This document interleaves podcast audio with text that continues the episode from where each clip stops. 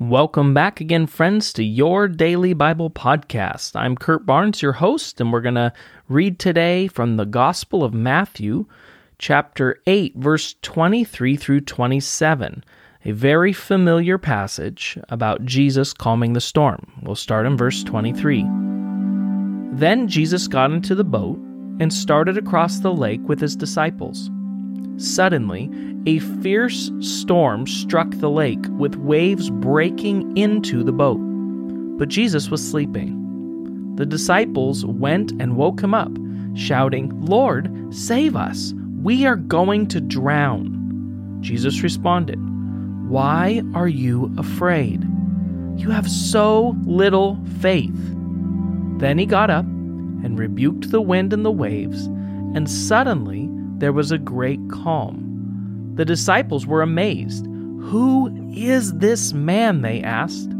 Even the winds and the waves obey him. Okay, now the reason I wanted to read this story to you today is as yesterday we talked about the importance of continuing to grow in our faith. Here is a practical example of why continuing to grow in our faith is so important. So, in this story, one of the things I always like to point out is that this storm must have been a major storm. Why? Well, because these disciples, several of them, are professional fishermen. And this lake, this sea that the storm is happening on, is their home sea, their home uh, fishing grounds. So they've been in boats their whole life. Their fathers would have been fishermen, and their fathers before them. They were raised in boats, raised on the water, and yet this storm was so significant that they were shouting out to Jesus, Save us, we are going to drown. This isn't like maybe you and I going out uh, on a on a boat for the first time on an ocean and having rough waves and feeling scared. This is this is professional fishermen who have experienced wind and waves before who are terrified for their life and think that they're going to die. And it's interesting to me what Jesus says to them. He says, Why are you afraid? You have so little faith. Now, why does Jesus say this to them? Well, if you read this story from Matthew, in context, I think it gives us a different picture. You see, so often we read these Bible stories one at a time, we pick out a story, and we may look at these disciples and wonder why Jesus was so hard on them. Well, look at where this story falls. Jesus gave the Sermon on the Mount that we're all very familiar with. Then, traveling, he heals the man with leprosy.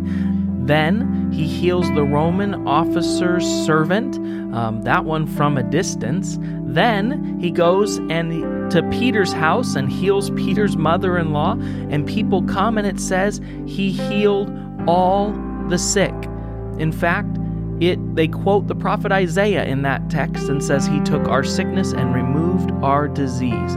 There's been a massive display of power. Jesus has been demonstrating over and over and over again his authority, his power, his ability, and the disciples still don't get it. In fact, after this amazing miracle where Jesus gets up and rebukes the waves rebukes the storm, says, Peace be still, and the storm goes away, it says this The disciples said, Who is this man? You see, they still don't get it. But before we're too hard on the disciples, let me ask you this Do we often act like this? Do you find yourself in situations where you're full of fear, where you're afraid at the outcome of the circ- situation or circumstance you find yourself in? And if you're like me, the answer to that is probably yes. If you were in a storm so large that you thought you would drown, would you be afraid? Well, Jesus equated that fear to a lack of faith. Why? Because he was always with them in the boat.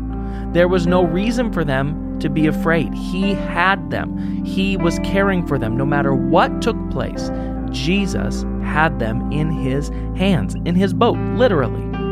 The same is true for you and I. This is what the Bible teaches us. Romans chapter 8, verse 38.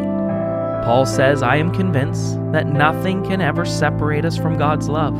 Then he explains, neither death, nor life, angels or demons, neither our fears for today or our worries about tomorrow. Not even the powers of hell can separate us from God's love. No power in the sky above or the earth below. Indeed, nothing in all of creation will ever be able to separate us from the love of God that is revealed in Christ Jesus our Lord. What Paul is saying is the same thing that Jesus was teaching his disciples on that day. He was with them, they were okay, they were protect- protected. He is the good shepherd. He is the friend that will never let you down. And as we grow in our faith, that was Jesus' rebuke. Why do you have so little faith?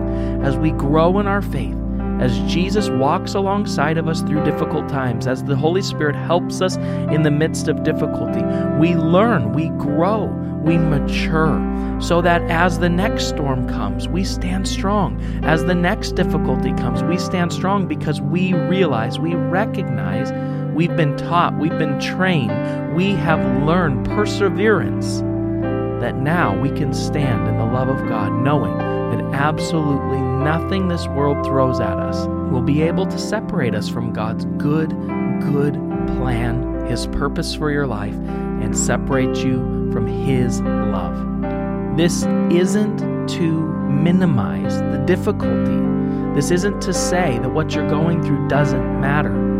It's to tell you that no matter what you're going through, you can have faith that Jesus is with you and that He will bring you through, that nothing will separate you from His love. In fact, Romans 5 3 through 5 says this We can rejoice when we run into problems and trials, for we know that they help us to develop endurance.